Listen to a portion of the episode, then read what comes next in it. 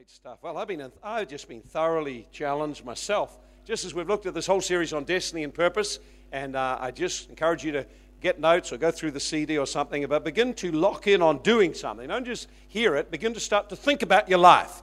Uh, during the week, some of the young people went into young professionals went into the streets, and they got a video camera. They put it in people's uh, face, and they said, "Well, tell us what's your purpose in life." And, and like we said before, about 95% or more couldn't say anything of sense. Yeah, to get wasted. Well, that, that's, a, that's a heartbreaking statement. So that's all someone's living for. They, they really are lost, you know. They really need to be saved. So, so we have what people need. We just need to be confident in that. They don't always know we have what they need. For years, uh, for years, I have had people who've been distant from me, and then suddenly, in a short space of time, it all turns around. And, you, and they realize we have what they need. Isn't that wonderful? I was there last night at a, at a, at a house function, and I could see Mike and Lindley had what others needed. Isn't that wonderful? I love to see that in you. That you have something that someone needs. It's your purpose in life. Represent Christ. Begin to exercise His dominion in your life Begin to become productive and fruitful. Begin to make your life increase and have an impact on others. You'll never be happy unless you do. You never will be. You can't be. You're designed for that. Okay, so let's go into Ephesians chapter 2. I got a couple of favorite verses to start with. Then we're going to look at keys in discovering your purpose. And I gave a couple last week. I want to really get through the list today. And uh, by grace, verse 8 By grace have you been saved through faith, and that not of yourselves, it is the gift of God. No works, lest anyone should boast. How many people here are saved? Good. How many know that you didn't do anything to get saved? Someone did it all for you. So, no boasting, okay? We just thank God He just reached out and saved us. He's a good God. Amen. No doubt. How many people here were very resistant to people sharing with you about Jesus Christ? You, you resisted and you had your own ideas and your own thoughts. How many were like that for quite a while before you got saved? Yeah, it's a lot of us, isn't it, really? And, uh, well, it's true, but God persevered because He still has got a plan for your life. Now, here it is we're His workmanship created in Christ Jesus for good works which God prepared beforehand, we should walk walk in them. So God is, first of all, we see in that verse, God is working on your life. God, you're his workmanship. God is working on you. You're, you're a work in progress. Sometimes you look up a website and you look up on the part of the website and it's all developed, and then you look at another part of a website and they've got this a digger digging. And it's work in progress. In other words, it's not yet finished, and you can't quite see all it's going to be, but you know something's going on behind the scenes. It's like our life. Our life has got like a sign on it work in progress. God is working on our life. What's He working on? Well, He's working to confront things in our life that cause us to self destruct. He's working to plant seeds of vision and hope and destiny in us. He's working to encourage us to dare to believe and to do the things He wants us to do. So we're His workmanship and we're created in Christ Jesus for good works, which God prepared beforehand that we would walk in them. So before you came into this world, God had something for you to do. Notice works. Not good intentions, not prayer meetings, works. Now, there's nothing wrong with coming to prayer meetings and praying and reading the Bible, but at the end, we have to do something with our life. We must put our faith into an expression in real life that can be called works. We did something.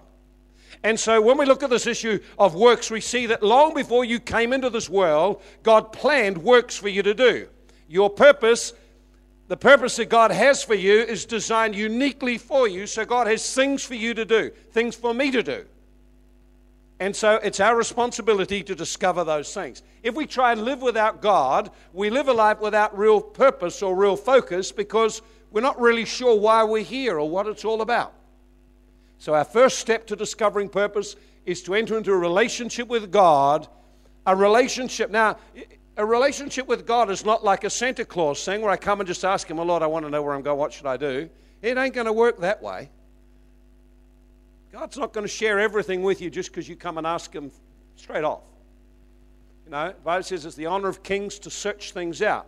So, discovering our purpose in life is part of our walking with God, discovering what He called us to do, discovering in who we are in Him. It's a journey and it unfolds like a scroll as we take the first steps.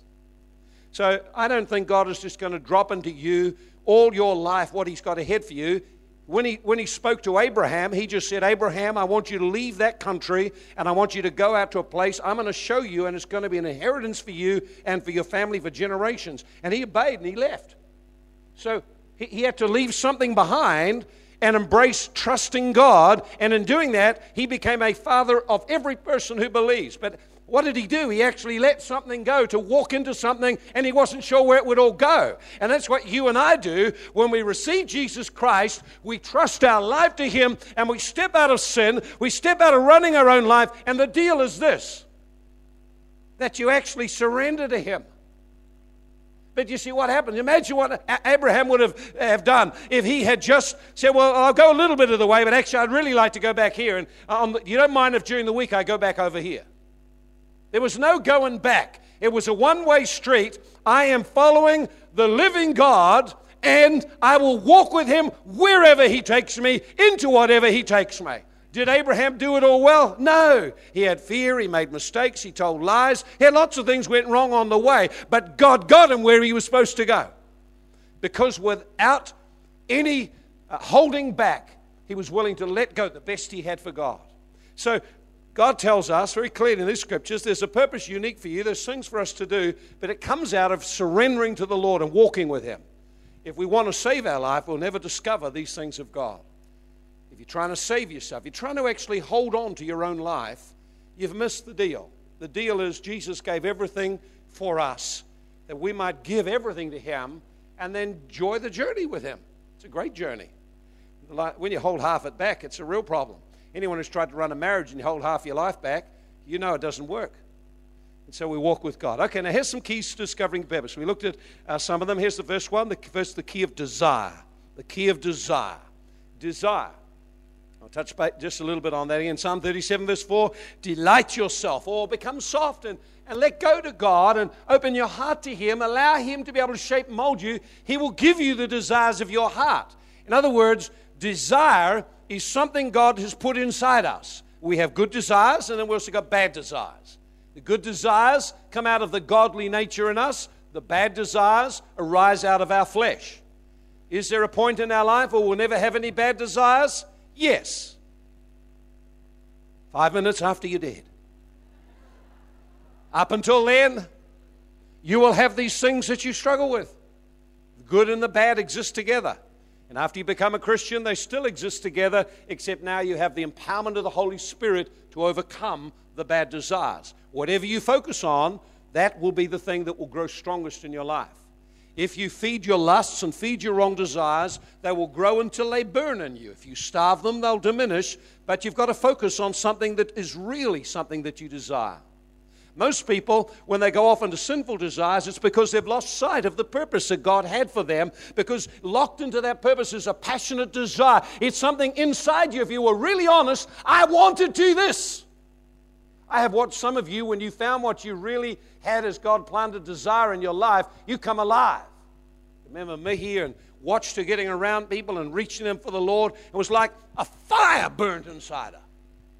Every time she'd talk to someone, there was a light, she was alive and full of fire. So, so we see desire as a key. So, in the Bible tells very clearly we say we're to delight ourselves in God and then begin to discover what is it I really want. Many times Jesus said, What do you want? What do you really want?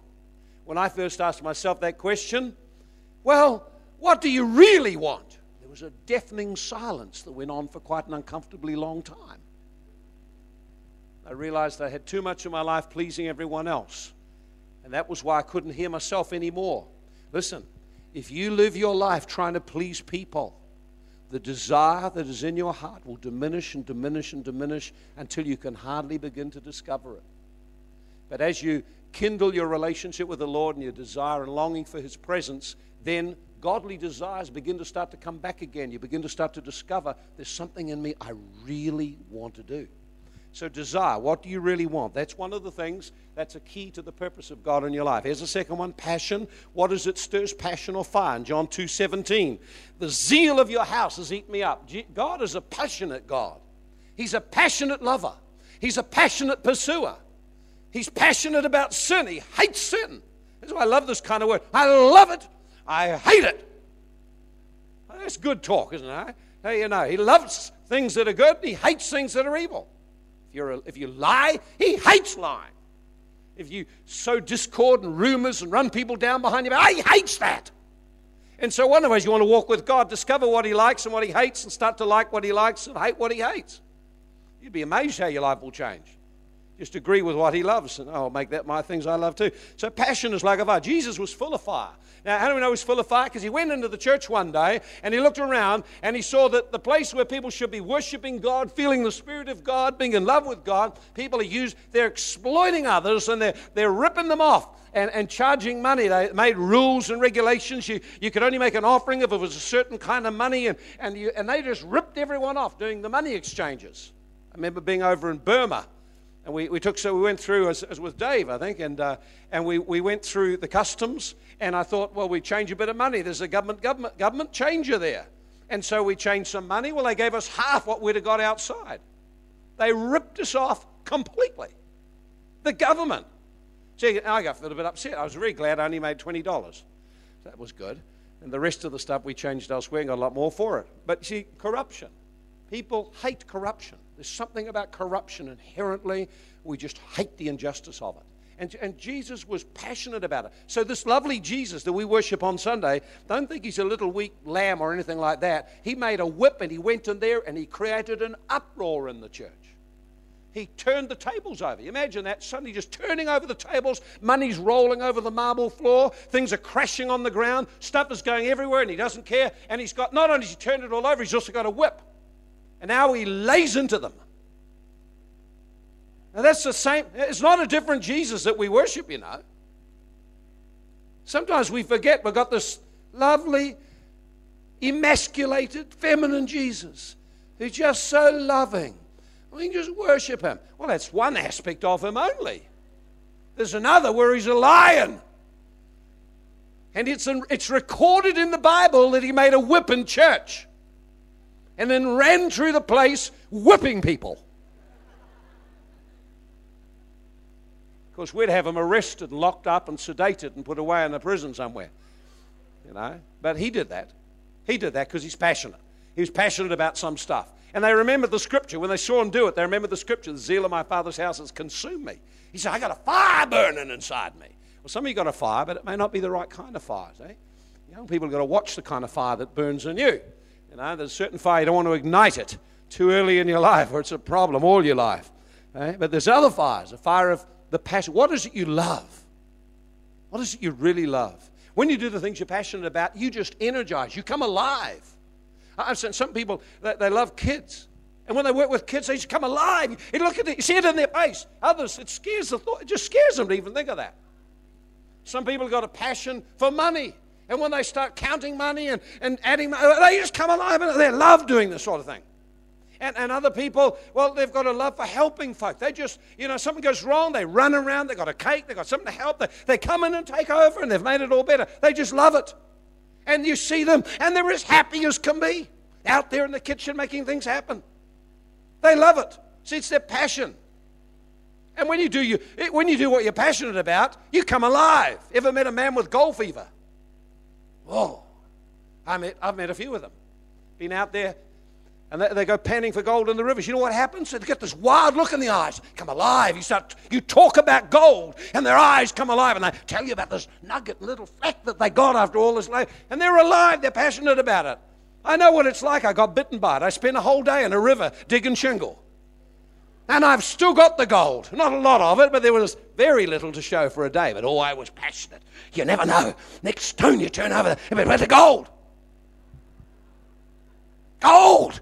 I could see it. I love gold. But I had to repent of all of that, see?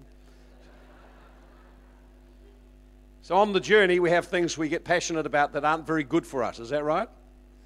How many have had a few things you know, you've been passionate about wasn't very good for you? Usually those things cost us a lot of money and we feel bad about it afterwards. I had a passion for V8s. Dear God, I remember sitting on my V8, grinding the valves and working the thing over and restoring this V8. And that was the first two years of my marriage.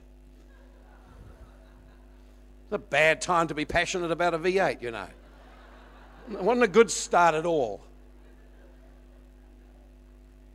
We won't go any further. We'll just. Some passion. So, what do you love, and what do you see? What do you hate? That's a clue too. What do you hate? What do you really? What really gets you upset? Maybe God's called you to do something about that. What does it really grieves you? What stirs your heart, and you feel a burden about it? That's probably something God wants you to do something about. And many times in a church, people come and say, "Why don't no one do something about that?" Probably because you're the one supposed to do it, and you aren't doing it. You know, the, the body is is made of many parts. We all have a part to play, but to, to have a part to play means that God has a role for you. But discovering it's the key thing. If I can discover what I'm called to do and just do that passionately, then I'll find a fulfillment in my life. Okay, here's another thing flow. What naturally flows out of you? Flow. Flow. Desire, passion, now flow. Flow. What naturally flows from you? John 7, 38 and 39, out of your belly will flow rivers of living water. That means to flow like a continued, steady stream very easily. Watch a river flowing, it, it just is so easy. It's actually very relaxing when you're by a river. I like being by rivers and the water just trickles. You know, I even got some uh, a CD of New Zealand rivers and the, the birds and the stuff. I put it on every now and then. Well, I just it's quite nice to just listen. to. It flows. Eh? Now, uh, see the things that are God has put in us come natural to us. Now, you see, when people get religious concepts, they think it's just is so natural it couldn't be God. Actually, because it's natural tells you it is God, because He made you. And if it comes naturally to you to do certain things, and when you do it, it's just, hey, that's so easy, there's no effort to do that. Well, I can do that. How come other people can't do that? Well, it's probably because God's wired you to do that somehow. It comes naturally to you. It's something that you like doing. It's something easy to do. As people get these concepts that whatever God's going to ask me to do, I won't like doing. It's not true. It's not true. And, and, so many times we limit what God can do, but He will put us into things and into situations. And as you get out of the comfort zone and start to embrace it, you start to find you flow naturally and you're good at it. So, so whatever God has put in us is natural to us. You'll gravitate to it. You'll flow in it. When you're doing that, it's easy. When you're doing something else, it's like pushing water uphill. So if you're pushing water uphill in most areas of your life, you're not doing the things God called you to do. You've got to find what God called you to do. It'll flow easily. Some people find it very easy to work with people. See, evangelists are often like that. Man, they just get so excited. I just share about Jesus with people. I'm passionate about evangelism, and I love talking to people. And there's other people, you're scaring me. See? Because they don't have a similar passion. Their giftings and their flow is in another area. They all should, we should all care about the lost and reach out to them, but you know, there's different ways of doing it. A lot of different ways of doing it. Some can do it through helping people. Some can do it through uh, serving evangelism. Some can do it through direct talk. Some do it that way. But you see, everyone's got a different flow and a different style, and you won't know until you've tried a few things what you're good at. So sometimes we've got to try some things. If you're a young person, try lots of things. You don't know what you could do you'll be living in the limitations of, of other people's expectancy or your disappointments. You've got to try a few things, see what you can do. You might find you really like it, you really get a buzz out of it. I took uh, young, yeah, we had Kevin here from Malaysia, and I said, Kevin, we've got a few things planned for you. So we took him out, we went up to Taupo, went up to Rotorua, went here, there, and did a few things. And then I took him out to Rod Patterson's farm to do some shooting. Well, when the whole trip was over, he said, Pastor Mike, we just want to come back next year. And we want to bring some of our leaders to come. We want to stay in your home. I said, wonderful. It'd be wonderful. he says, now don't worry about taking us anywhere. We just want to go shooting. Every night. So he's found something he's really passionate about. So last night, you know, after the meeting here, I had some meeting with the music, and I took him home and we got him a movie. I knew he'd want to watch a movie. Then he said, Pastor Mike, can we go and shoot something? I said, I'm all ready to go. yeah, you know, with Rodney, you only ever have to ask him, can we go shooting? And he's a starter. It's just sort of, see, there's some things we get passionate about. You've got to find what you're passionate about, what flows. And when you do things that are you, then you flow easy. It's not, don't be complicated. Whatever God's put in you will flow easy. Some people are creative. Some people, well, they just flow into dancing. Moves. Others, you think, oh my God. There's nothing as joined and works right keep your day job. See? So, so different people have got different things they're good at. So find what, what naturally flows.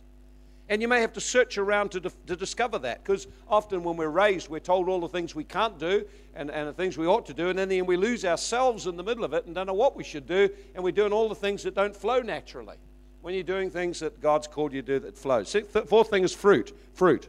Flow, fruit. Desire, passion, flow, fruit. Fruit. What, what is it you're good at or productive in? Now, that's a key. In Matthew 12 33, you know a tree by its fruit. So you look down there and you see an orange tree. Blimey, down it's got oranges on it. Now, I don't even recognize orange trees, but I recognize an orange when I have a look at an orange, and that's an orange tree. You do that the same. See, so the Bible says you know a tree by its fruit. So, of course, it applies to people as well. You know people by what they're good at, by what they're productive at. Even a child's known by what they do. When, when Michelle was very young, she tells she's going to be a teacher. She's already lining them all up and telling them what to do. Five. It was in her. She'd, she'd go to kindy or preschool, whatever it was, come home and line all the others up and then teach them what she'd been taught. It was hard to work out. She's going to be a teacher. See? Now, and it's great if a parent can find what the kids have got in them and help cultivate it, give them experiences, give them opportunity for training that they can discover that and early in their life begin to find what they're good at and then do what they're good at.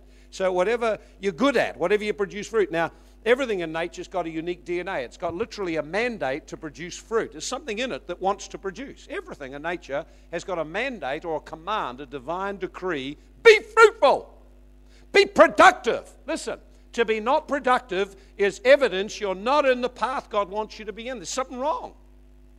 God has called, He's actually given us a mandate to be productive. It, you can only be fulfilled if you're productive. So we, we have to be productive. And so God expects us to be productive and design and command us to be productive. So, what are you good at? What are you good at? What is it that every time you do it, boy, you seem to got an edge in it? Some people are great with computers. They, you know, others fiddle with it. All they do is have to put it all in a bag and take it down to the man and pay to get it put back together. They get their wife to do that, by the way. Others, they just got a knack. You know, you see them a little kid and they pulled it apart, and you think, my God, will it ever work again? But they just had this hunger and desire. Another thing is inner peace. Oh, sorry, the Holy Spirit. The Holy Spirit. Here's another key the Holy Spirit. The Holy Spirit. 1 Corinthians 2, verse 12. Now we have received, not the Spirit of the world, but the Spirit which is given from God. Here it is. That we might know the things freely given by God. So, one of the functions and roles of the Holy Spirit, who's given to you, does everyone here have the Holy Spirit? You're born again, have the Spirit of God. Then one of the reasons He's given for you is that you might know the things God wants to give you. And one thing He wants to give is direction in life. The Holy Spirit is the one who gives that direction. So God put His Spirit in you to, to guide and direct and give some kind of direction. But if we want to hear the Holy Spirit, we've got to be willing to obey. It's not like, well, Holy Spirit, that's your job. You tell me, but I'm going to run my life if I agree with it. If I don't agree with what you want, I'm off, I'll do something else. Listen, if we, if we, we got to learn to, to develop a love for the Holy Spirit, a love for the presence of God, a love to hear His voice, as you develop that love relationship with Him, as you develop your desire for Him, then what happens is you begin to hear Him. So we must want the Holy Spirit to flow through us, and we must learn not to grieve Him. Some things grieve Him. And when, when a person's grieved, they don't talk too good. You ever notice when your wife's grieved? She's either got a lot to say and you all hear about it, or there's nothing to say and you all know about that too. Isn't that true? When the Holy Spirit is grieved, He usually withdraws. And you have no consciousness of His presence. You feel then like you're alone. You're not alone, it's just you don't have good fellowship with the Holy Spirit. He said He won't leave you, but you may not feel His presence at all. And so this is why we, we want strong expressions in the church meetings so that as we have strong expressions of praise to God and we make offering to God, that we might experience His presence and in the middle of it hear Him talk to us. And He can talk to you through the message I'm preaching. He can talk to you personally in your personal life. He can drop a seed thought into you. He can put all kinds of things into your heart. But He wants to talk with you. He's given to be your friend. Some people are lonely in life, but actually, there's a friendship with the Holy Spirit God wants us to learn about. Because for every person who's a man or woman of God, there'll come a season in your life where no one around you understands you, a season where you seem to be all alone, but you're not alone. God is with you. I will never leave you nor forsake you. And in those times when everything seems wrong and everything seems like it's just overwhelming, that's the time your roots are to go down into God. And when no one seems to understand and life is overwhelming and you're down there in that place, then that's the place to lock into God. And as we lean and begin to trust Him, we begin to, and listen and obey Him, we begin to form a deeper relationship. And out of that, you learn to hear His voice. There's a price for relationships, you have to invest in them. There's no kind of de facto casual relationship with God. He's not into casual sex, He's into committed relationships. If you want to walk with God and have the guidance of the Holy Spirit, you must actually live a committed life, a life engaging God, a life that wants Him, that wants relationship, and that when all else is gone and you're in the latter years of your life and twilight's there, you still have the one thing you've wanted more than anything in life that presence of God. Okay? Most wonderful thing, wonderful thing. I have discovered that. Know, you can take away everything I've got. The one thing I still have will be God, this presence of God. So things, they're, well, they're wonderful to have, but they can just, I give them away too. It's no big deal. See, but what is a big deal is the presence of God. That's a big deal. That's a really big deal. You can have everything else. And there was a Bible, there's a story of a man, he had everything else. He, had, he, was, he was a wise investor, smart businessman. Really, you'd look at him and man, you envied him. He had all the latest gear and everything like that. But God's evaluation was he was a fool.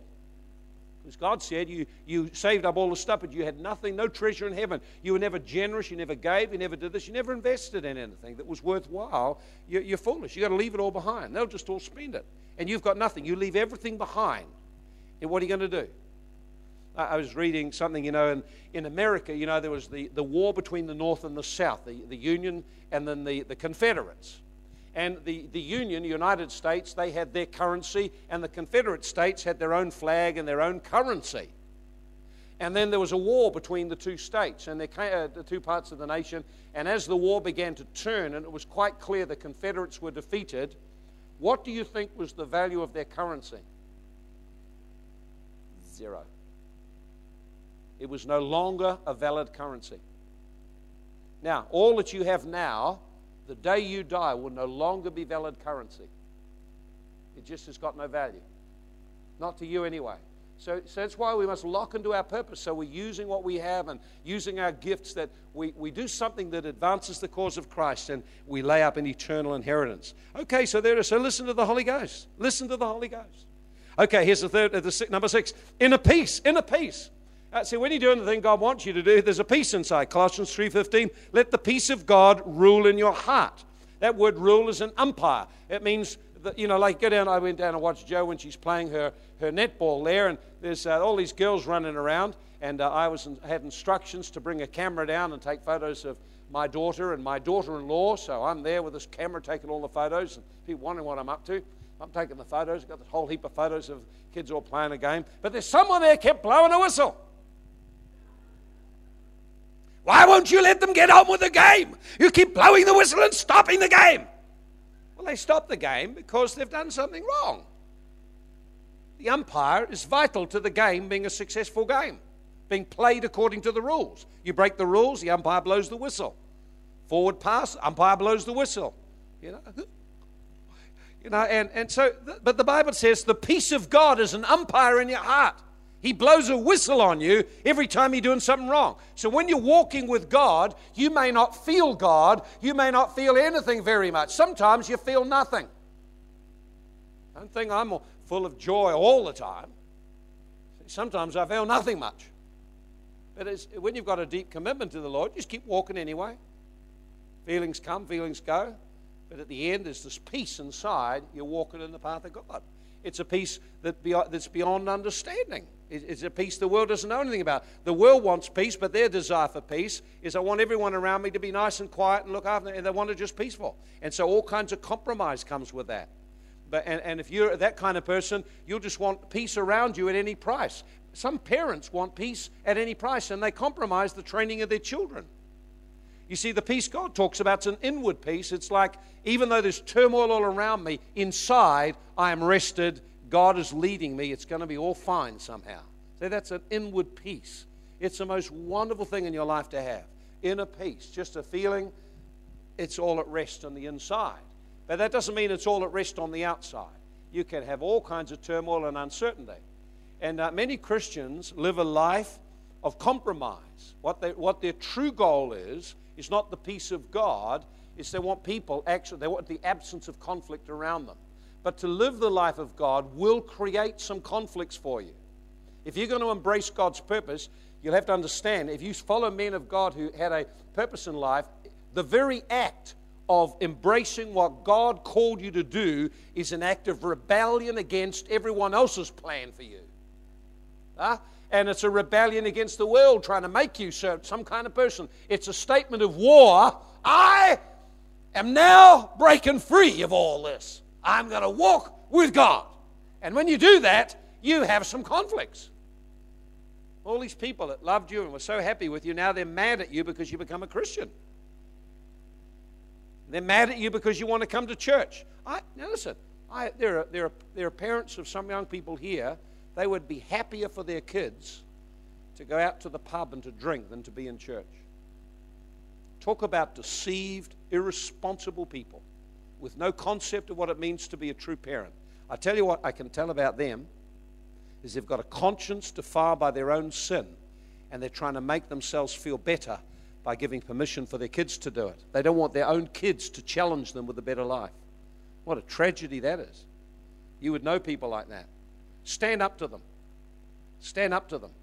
Stand up to them. Uh, an ungodly life always has poor fruit down the line. See? And, and, and sometimes you've got to say, you just got to talk straight into it. You want your child to have so many relationships sexually that they can't hold a genuine marriage together? Do you think that having a lot of sex before you get married is going to help you build a great marriage? No, you won't. You're going to have such a defilement in your soul, you won't even know how to give yourself intimately to one person. See, you, sometimes you just got to challenge people. They just got no sense in them. They've got no sense in them. And, and there are times, you see, I, know one or two, I know some of the young people here that have made a decision that they would walk with God, made a decision they'd live a clean life, and then at their workplace they're mocked because they're not living with the other person. See? So I, know, I happen to know that in, in Sophie's workplace, when they saw the ring, they silenced. And when they come to the service, service, all that they have to say will be taken away. Because God will be there. And, and see, people know what's right in their heart. And when they're done wrong, they try and get everyone else to do wrong so they'll feel better. And when you, do, you say, I'm going to live my life for God, it's an act of war. But you've got to have peace on the inside. And, that'll, and the act of walking with God creates turmoil around you at times. Sometimes turmoil in the family. There were turmoil in my family relationships over me becoming a Christian. Perhaps because of some immaturity that I had, but, but also the very act of following Christ divides everything. Jesus said, I came not to bring peace, but to bring a sword. Walking with God has its own levels of conflict. That's why you can't be half hearted, it's all too hard.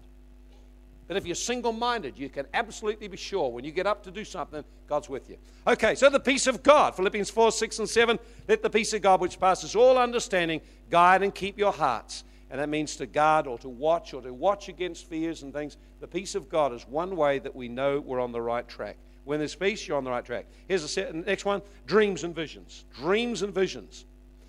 If you have persistent dreams and visions, what is it you dream about? What is it inside you can see? What is it that there's, a, there's this thing inside you that it burns? You know, in, in Acts 2.17 says the Holy Ghost will give dreams and visions.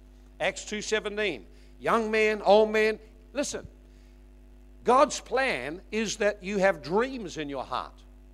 The dream is your future, but it becomes your future when you put specific action steps to it. No dream, you have no future. See, if you have a dream and you're working to fulfill a dream, you're building a future, you're fulfilling a destiny.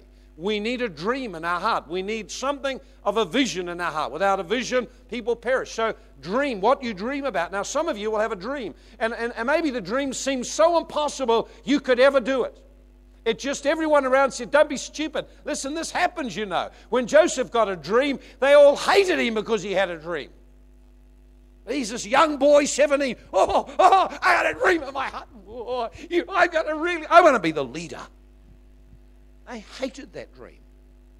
So, having a dream, often when you have a dream in your heart, never, never knock kids for dreams. Some, some of the dream thieves are parents. Take the dreams out of your child's heart. By saying, you can't do that. Now, what they're really saying is, I could never dream to do that, and you're not going to either. Don't steal dreams out of a child's heart because it seems big and fanciful. Allow them to dream. Allow them to dream about what life could be, about what could be. While they're young and un, uh, un, unencumbered by lots of things, allow them to dream. Encourage them to dream. Encourage them to ask God to show them things. Let them see things while they're very young. They don't have to wait till they're old to find God. They can find Him when they're very young. In our kids' church, many of the kids have had visions and they start to get a thing burning them. I want to be this. This is wonderful. Just because we never had that doesn't mean we should rob the next generation of it. We want them to have dreams. We want the young kids to have a dream. Seen Rain Annika's girl, and she comes up and she's alive with passion. She's so excited about everything she's doing.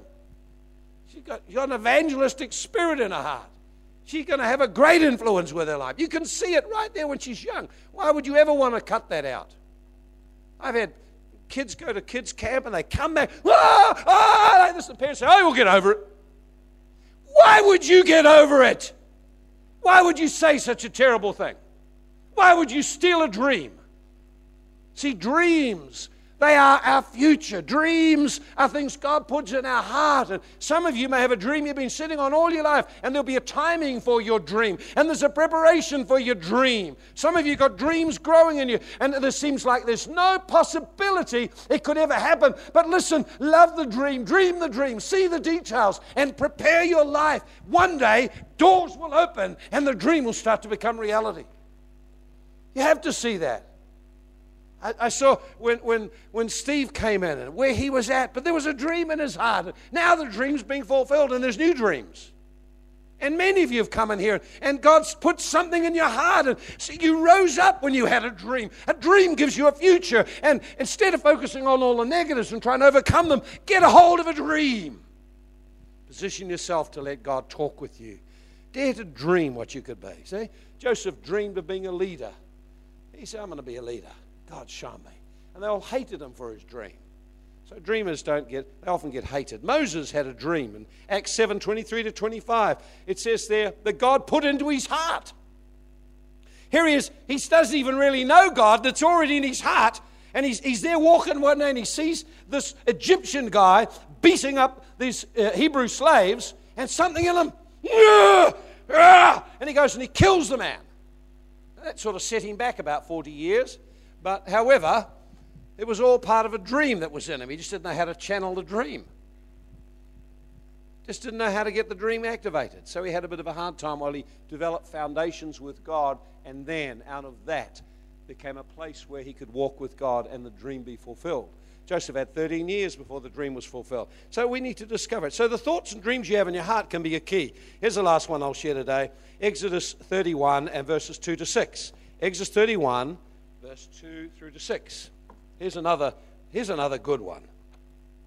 And this is godly counsel. Sometimes we need others to tell us,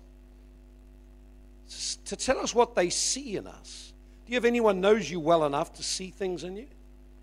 They don't know you, they probably won't see things. And how they get to know you, they watch you in various situations. And uh, my daughter.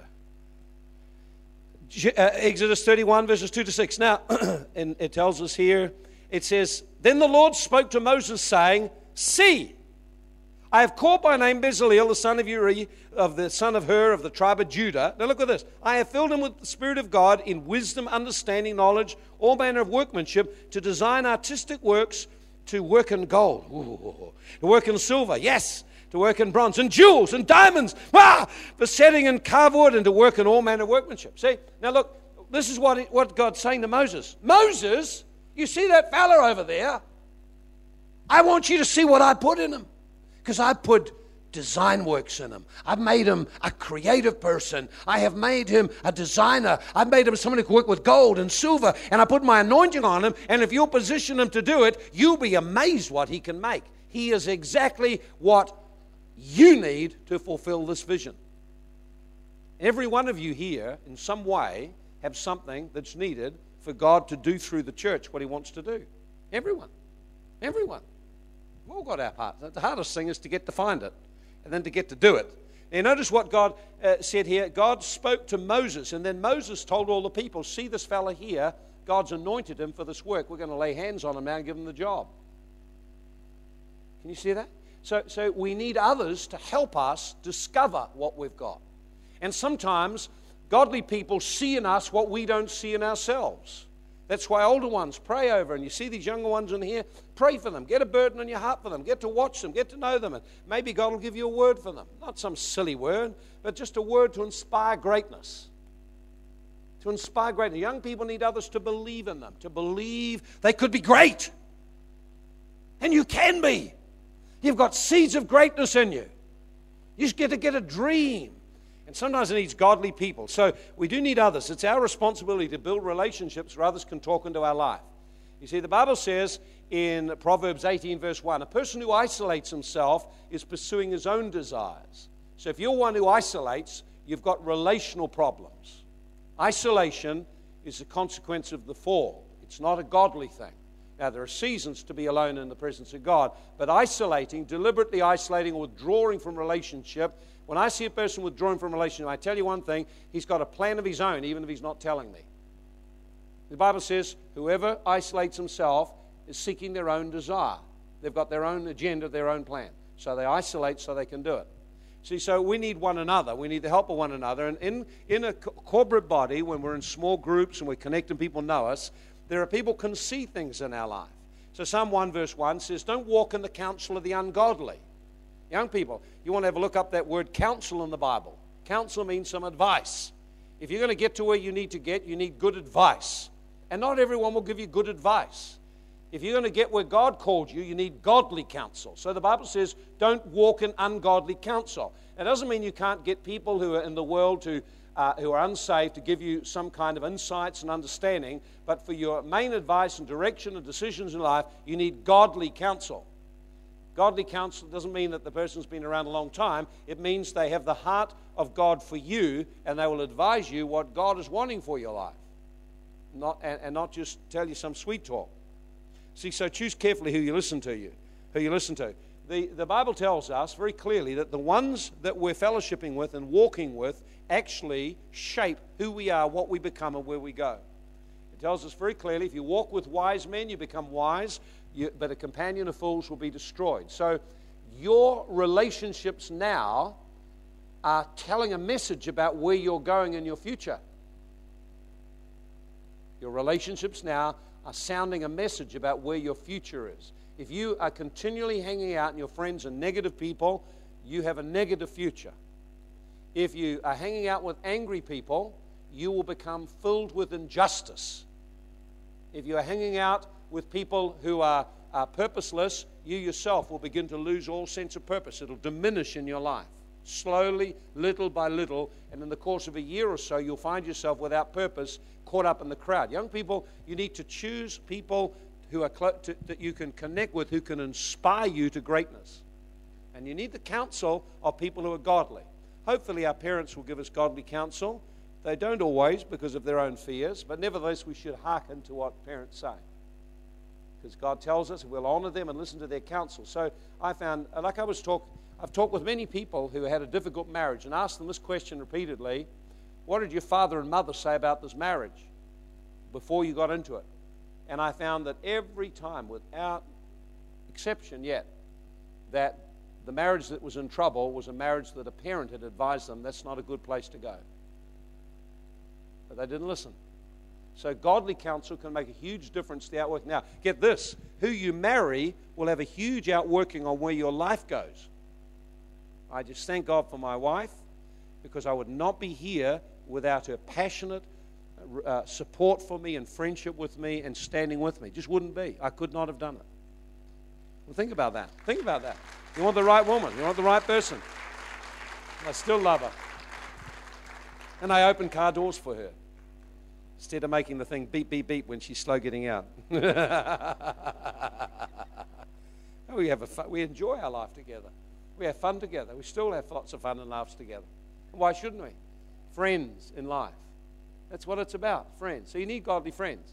So there it is. So, not hard, is it? So, you got some keys now to how to find your purpose. Uh, now, what, what you wanted was to be real easy, but it all involves a bit of work in here, you notice. You've got to do something. Let me give you a couple of scriptures to finish with. Paul, at the end of his life, wrote this thing. He made this statement.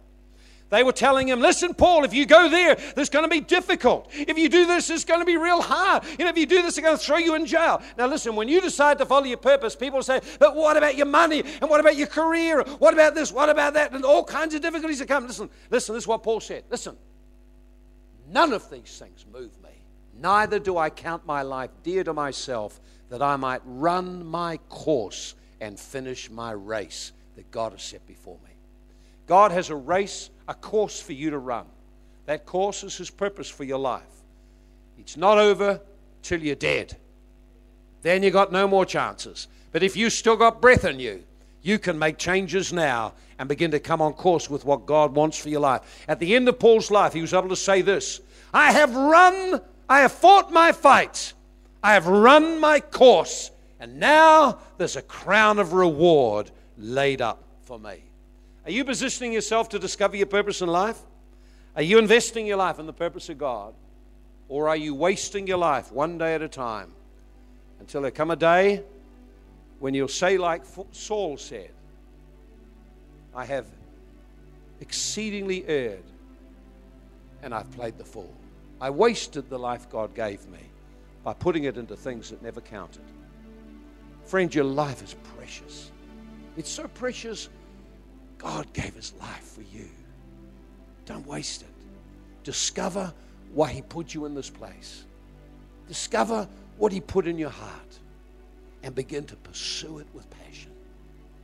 You owe it to yourself to do that. Will everyone be happy about that? No, they won't. Will everyone agree with it? No, they won't. But does that really matter? What matters is when you get to the end of your life, you look back and you say, I did what God wanted me to do. I've succeeded with my life. I look back at all the major decisions I made. Some of the people closest to me were against the decision. And if I'd followed their advice, I'd have gone into a bad place. But oh, I thank God I had the courage to say, Yes, I'll pursue passionately what you want me to do. And when it was overwhelming, and when it looked like I couldn't go any further, and I had nothing in me to go any further, I got on my knees and said, God, it wasn't my idea to be here, it was your plan. And you got to help me now and show me what to do. Come on, what a great thing. No matter what crisis you're in, to be able to come on your knees before the Lord and Say, God, you brought me here. You're going to lead me on. Why don't we just close our eyes right now? Purpose. Your purpose, why you're here. Most important thing after your relationship with God that you need to discover.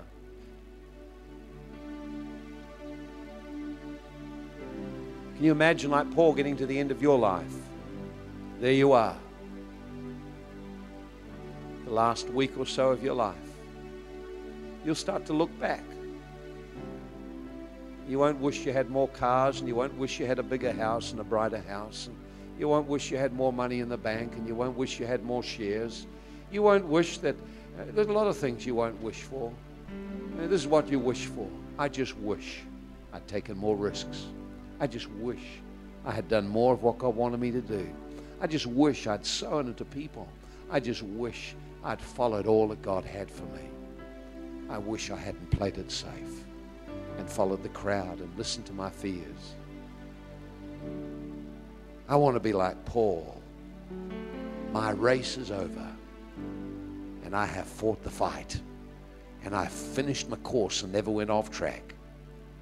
Henceforth, a crown, a crown of glory. You know you want that. Something in you is stirring today. You want that. But you've got to discover what God put in you.